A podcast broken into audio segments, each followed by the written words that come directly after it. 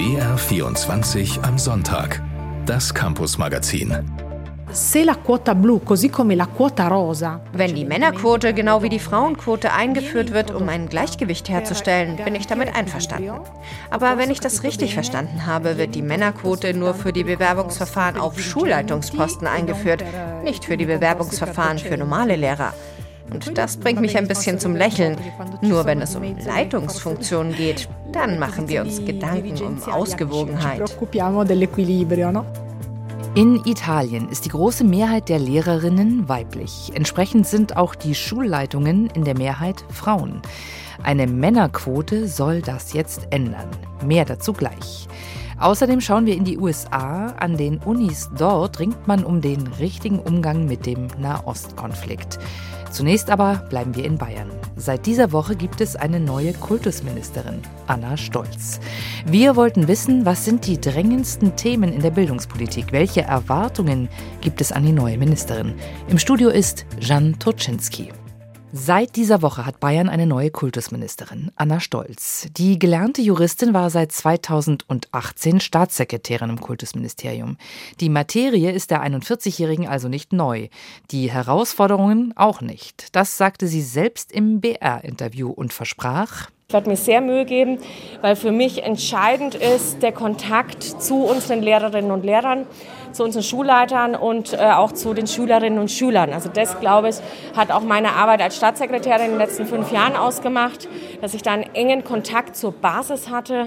Da erfahre ich, wo der Schuh drückt und das will ich auch weiter pflegen. Der enge Kontakt zur Basis ist stolz also wichtig. Was eben diese Basis aktuell braucht und sich wünscht von der neuen im Kultusministerium, Susi Weichselbaumer hat nachgefragt. Lehrermangel, große Klassen, eine Digitalisierung, die vielerorts bloß im Schneckentempo gen Zukunft schleicht.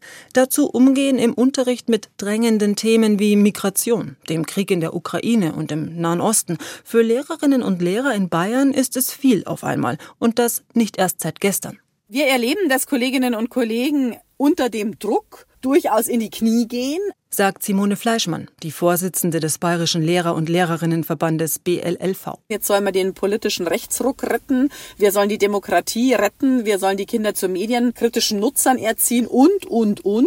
Und wenn wir diesem Druck standhalten wollen, dann müssen wir die Kolleginnen und Kollegen stärken und zwar nicht einfach draufsetzen, dass sie schon alles gerne noch on top machen für diese Kinder. Es ist ein Punkt erreicht, an dem es so nicht weitergeht, bestätigt Hans-Joachim Rötlein. Er ist Vorsitzender des Landesverbandes Bayerischer Schulpsychologen LBSP. Was wir mitbekommen, ist ein zentraler Punkt, dass aufgrund der erheblichen Belastungen, die in den letzten Jahren aufgetreten sind, angefangen von der Corona-Krise bis jetzt hin zum Unterricht von Flüchtlingen aus Kriegsgebieten und aus sonstigen Migrationsgründen, dass da die Lehrkräfte, nicht alle, aber viele am Rande ihres Vermögens sind. Mehr Lehrerinnen und Lehrer bessere materielle Ausstattung, kleinere Klassen, ganz besonders aber mehr Verständnis und Fürsorge, fordert der Grund- und Mittelschullehrer an dieser Stelle vom Kultusministerium. Rödlein hofft auf die neue Ministerin Stolz. Ulrich Babel vom Bayerischen Realschullehrerverband genauso. Wir haben ja schon mit ihr fünf Jahre als Staatssekretärin zusammengearbeitet. Von daher glaube ich, dass wir uns auf eine gute und verlässliche Zusammenarbeit einstellen dürfen. Wichtig ist aber schon, das wünsche ich mir, dass sich die Lehrkräfte auch wirklich ernst genommen fühlen. Das heißt, man muss ihnen Wertschätzung gegenüberbringen. Wertschätzung. Das meint für Babel auch mehr Eigenverantwortung, weniger bürokratische Aufgaben, stattdessen Zeit für einen immer komplexer werdenden Erziehungsauftrag und die Freiheit, dem mit ganzer Energie nachzukommen betont Schulpsychologe Rötlein, ohne ständig gefühlt ein allmächtiges, allüberwachendes Ministerium im Nacken zu haben, das unerbittlich auf Vorschriften pocht. Wir erleben das immer wieder, dass Lehrkräfte nicht sagen, was sie denken, aus Angst vor Konsequenzen. Wir haben weiterhin viele Ängste, die sich im Rahmen der dienstlichen Beurteilung ergeben. Das ist ein uralt Thema, diese unangesagten Unterrichtsbesuche. Ein Kultusministerium, das sich künftig mehr als Partner seiner Mitarbeitenden sieht, weniger als deren strenger Lehrmeister. Wenn es der neuen Ministerin gelänge, dass man dieses Fehler machen halt relativiert, wenn wir keine Fehler machen würden, würden wir nichts lernen. Ja, und diese Fehlerkultur an den Schulen zu installieren. Das wünscht sich auch Simone Fleischmann vom BLLV und traut der Neuen im Amt so einen Systemwechsel zu. Ich glaube auch, dass es eine andere Dialogkultur werden wird. Und ich weiß auch von äh, Gesprächen, es geht nicht nur um den Bürokratieabbau und ich muss einen Zettel weniger ausfüllen, sondern es geht vor allem um die Vertrauenskultur. Und das, glaube ich, ist das ganz springende. Eigenverantwortliche Schulen leben heißt, den Menschen vor Ort volles Vertrauen schenken. Und da hoffe ich sehr drauf, dass Frau Stolz das angeht und sich dabei, wie in anderen Belangen auf ihrer Agenda auch, nicht so oft reinreden lässt wie ihr Vorgänger, zum Beispiel von der Staatskanzlei. Ganz einfach wird das alles jedoch wohl nicht für die neue im Kumi. Die Position Staatssekretärin Staatssekretär ist gestrichen. Es gibt viele Baustellen, die Herausforderungen sind groß, aber auch die Chancen, Dinge endlich anzupacken und zu verändern. Der dringlichste Wunsch vieler Lehrerinnen und Lehrer, das hat sich in der Recherche gezeigt, ist von der Dienstherrin wertgeschätzt zu werden. Dafür würden schon Kleinigkeiten reichen. Zum Beispiel einmal im Dienstleben ein Händedruck. Das wäre ein starkes Zeichen nach außen, zu sagen, wenn Lehrkräfte neu ihr Dienstverhältnis beginnen beim Freistaat, dann würdigt man das auch mit einem Ereignis, wo auch die Politik sich natürlich Zeit nimmt. Wertschätzung von Lehrkräften und weniger Druck auf die Pädagogen. Das sind nur einige der Themen, die auf die neue bayerische Kultusministerin Anna Stolz warten. Susi Weichselbaumer über die brennendsten Themen in Bayerns Bildungspolitik. Seit dem Terrorüberfall der Hamas und dem Beginn von Israels Gegenoffensive brodelt es in Bildungseinrichtungen weltweit, auch an US-Universitäten. Es gibt pro-israelische wie pro-palästinensische Demonstrationen. Jüdische wie muslimische Studierende fühlen sich verunsichert, teils bedroht. Studentenproteste gegen die israelische Kriegsführung im Gazastreifen werden lauter. Die Unterstützung Israels durch die USA wird zunehmend als einseitig kritisiert. Ein Stimmung Stimmungsbild am Beispiel der Johns Hopkins Universität in Baltimore, wo unser Korrespondent Ralf Borchardt auf dem Campus war. Protest gegen Israels Kriegsführung im Gazastreifen an der Johns Hopkins Universität in Baltimore. Rund 150 Studierende sind gekommen. Manche Redner sprechen angesichts der steigenden Zahl palästinensischer Opfer von Genozid, Völkermord. Ein weiteres strittiges Schlagwort fällt mehrfach bei der Kundgebung Doxing, das gezielte Veröffentlichen privater Daten im Internet, in diesem Fall von Studierenden, die für oder gegen Israel Stellung beziehen. Viele fühlen sich so unter Druck gesetzt. Ein Student, der seinen Namen lieber nicht nennen will, sagt nach der Kundgebung zur Stimmungslage, die Stimmung ist extrem kritisch gegenüber Israel im Moment. Aber ich möchte auch sagen, es ist keine antisemitische Haltung. Es ist eine Haltung gegen einen von Israel verübten Genozid.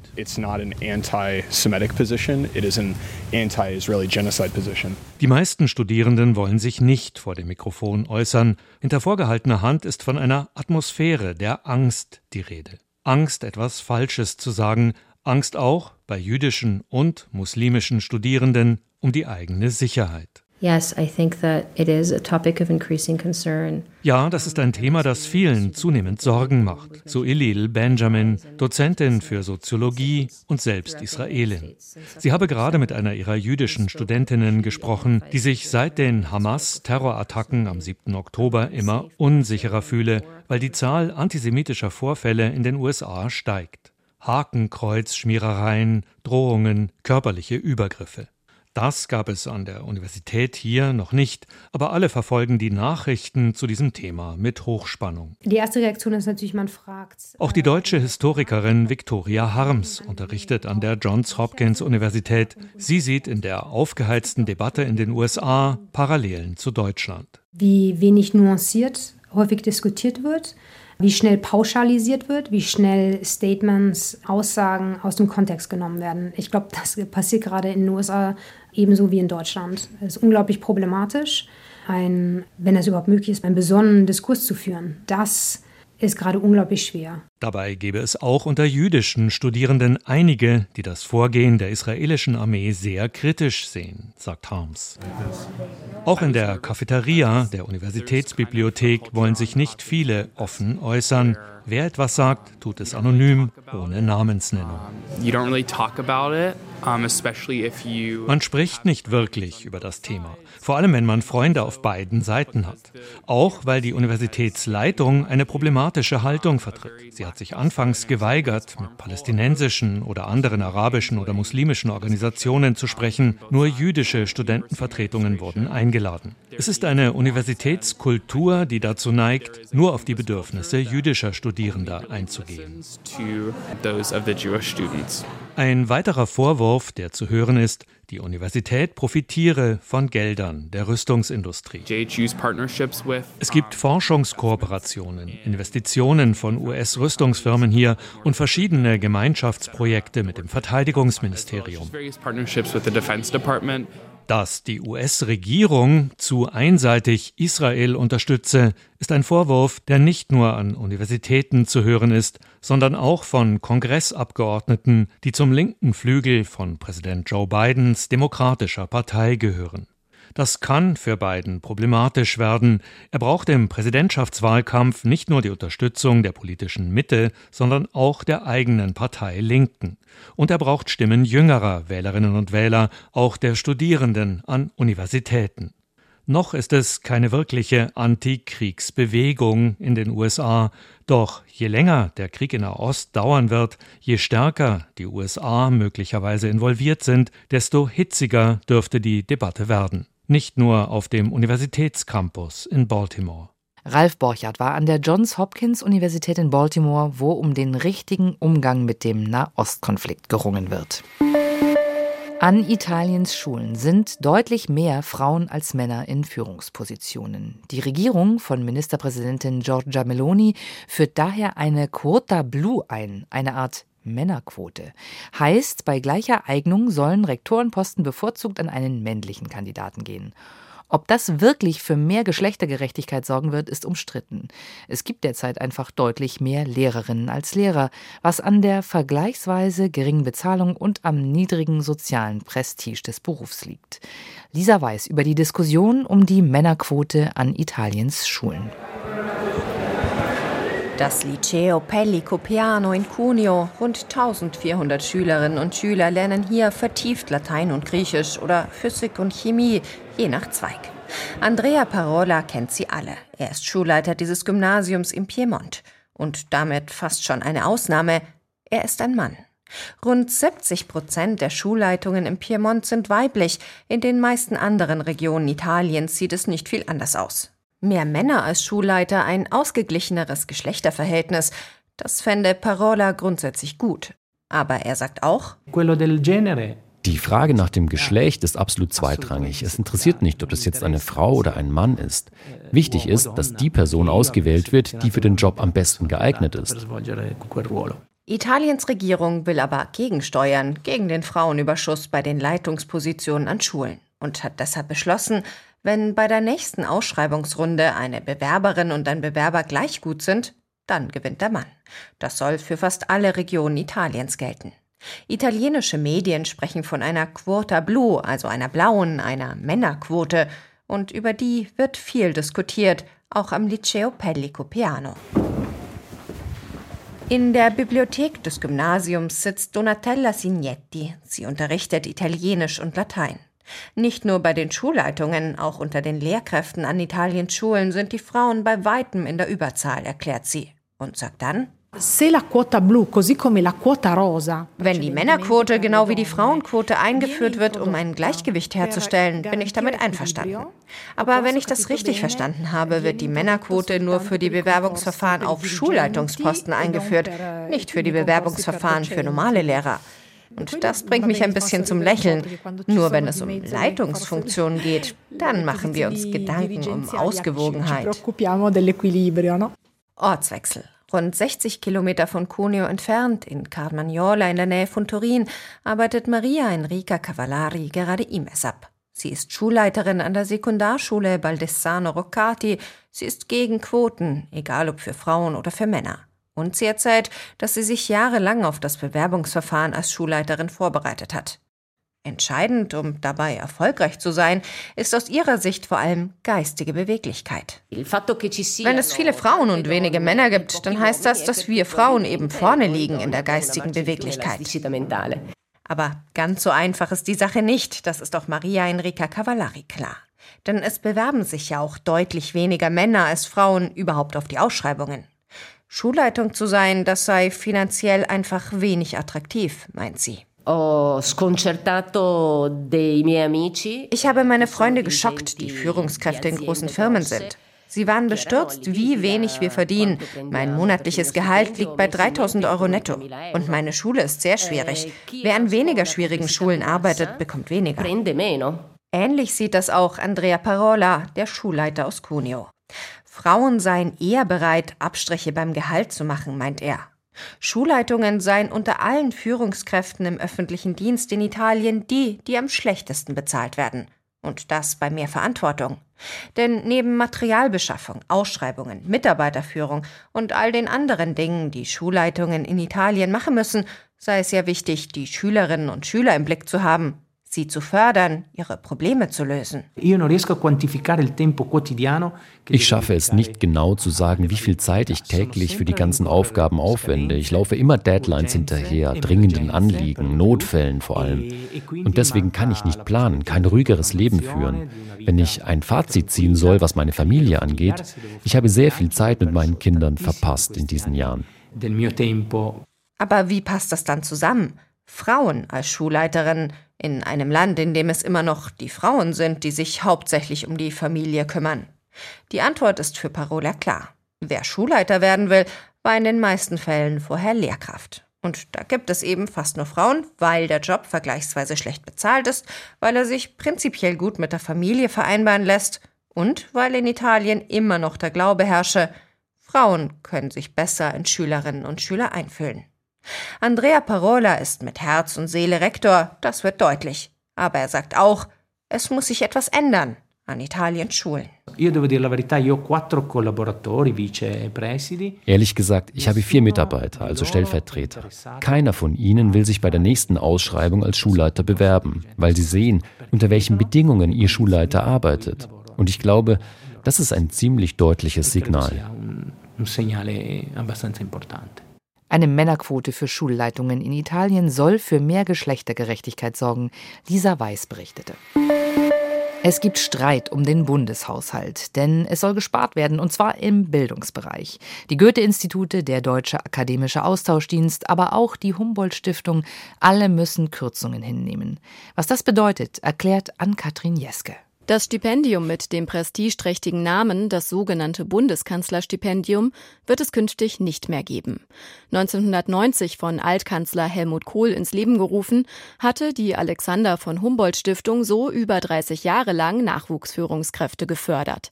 Junge Talente aus dem Ausland kamen nach Deutschland, um hierzulande Führungserfahrung zu sammeln. Wir haben das sehr gerne und ich finde auch mit großem Erfolg gemacht, obwohl die Geförderten hier eigentlich keine Wissenschaftlerinnen und Wissenschaftler sind, sondern Young Professionals, zukünftige Führungskräfte. Erklärt Enno Auf der Heide von der Alexander von Humboldt Stiftung, warum das Bundeskanzlerstipendium dran glauben muss. Nämlich, weil die Förderung von Führungskräften für die Stiftung immer eher eine Randerscheinung war. Und damit ist es zwar ein sehr sympathisches Programm, aber es ist nicht im Kern unserer Mission. Und bevor wir den Kern unserer Mission nicht mehr erfüllen können, müssen wir uns dann leider vom Bundeskanzlerprogramm trennen. Das Kerngeschäft ist die Wissenschaftsförderung und sie soll bleiben. Jedes Jahr vergibt die Alexander von Humboldt Stiftung mehrere hundert Stipendien an Wissenschaftlerinnen und Wissenschaftler aus dem Ausland und ermöglicht ihnen so Forschungsaufenthalte in Deutschland. Das soll in der Zukunft sogar zu etwas besseren Konditionen weiterlaufen. Denn die Stipendiaten bekommen künftig mehr Geld. Ein Postdoc beispielsweise 2700 Euro statt 2500. Das sei dringend nötig. Denn die Stipendiensätze sind zurzeit unter dem, was ein ganz normal angestellter Postdoc verdient. Das darf nicht sein. Wer herausragend gut ist, muss natürlich mindestens das verdienen wie ein ganz gewöhnlicher Kollege, ein ganz gewöhnlicher Kollege im Anstellungsverhältnis. Das will die Stiftung mit der Erhöhung der Stipendienraten gewährleisten. Doch es ist die erste Erhöhung seit elf Jahren, die somit voraussichtlich noch nicht einmal den Anstieg der Preise durch die Inflation ausgleichen dürfte. Insgesamt hat die Alexander von Humboldt Stiftung aber noch Glück gehabt. Der aktuelle Haushaltsentwurf der Bundesregierung sieht vor, dass das Auswärtige Amt 2024 rund 1,3 Milliarden Euro weniger ausgeben darf. Das ist eine Kürzung der Mittel um 17 Prozent. Mit drei Prozent Einsparungen kommt die Alexander von Humboldt Stiftung also noch gut weg, sagt Enno Auf der Heide. Wir verstehen auch, wie die Haushaltslage ist und wir wissen es zu schätzen, dass wir ja weniger gekürzt werden als der Haushalt des Auswärtigen Amtes als Ganzes. Auch an andere Institute hat das Auswärtige Amt die Einsparungen nicht komplett weitergegeben. Beim Deutschen Akademischen Austauschdienst DAAD müssen zwar insgesamt 6000 Stipendien gestrichen werden und das Goethe-Institut macht ganze Standorte dicht, unter anderem Büros in Frankreich und Italien, doch auch hier ist der Eindruck, es hätte noch viel schlimmer kommen können. Ich muss sagen, dass wir eigentlich zufrieden sein können, dass eben die Sparzwänge, die das Auswärtige Amt hat, nicht in vollem Umfang an uns weitergegeben werden. Dann würden die Einschnitte, die wir jetzt machen müssten, noch sehr, sehr viel dramatischer ausfallen. Sagt Carola Lenz, Präsidentin des Goethe-Instituts. Auch das Auswärtige Amt teilt dem Deutschlandfunk mit, der auswärtigen Kultur- und Bildungspolitik hohe Bedeutung beizumessen und den Spardruck deshalb bewusst nur zum Teil weitergegeben zu haben. Trotzdem bleibt bei allem Verständnis dann doch ein bitterer Beigeschmack, was den Forschungsstandort Deutschland angeht, sagt Enno Auf der Heide von der Alexander von Humboldt Stiftung. Das politische Signal ist eigentlich, dass die jahrelange Verlässlichkeit der deutschen Forschungsfinanzierung bröckelt. Deutschland war das Land, wo die Forschungsfinanzierung sehr zuverlässig war. Das ist dann jetzt damit leider vorbei. Die internationalen deutschen Bildungseinrichtungen müssen sparen. Sie kommen dabei aber noch glimpflich davon, sagt Ann-Kathrin Jeske. Und mit diesem Beitrag geht das Campus-Magazin für heute zu Ende. Im Studio war Jan Turczynski.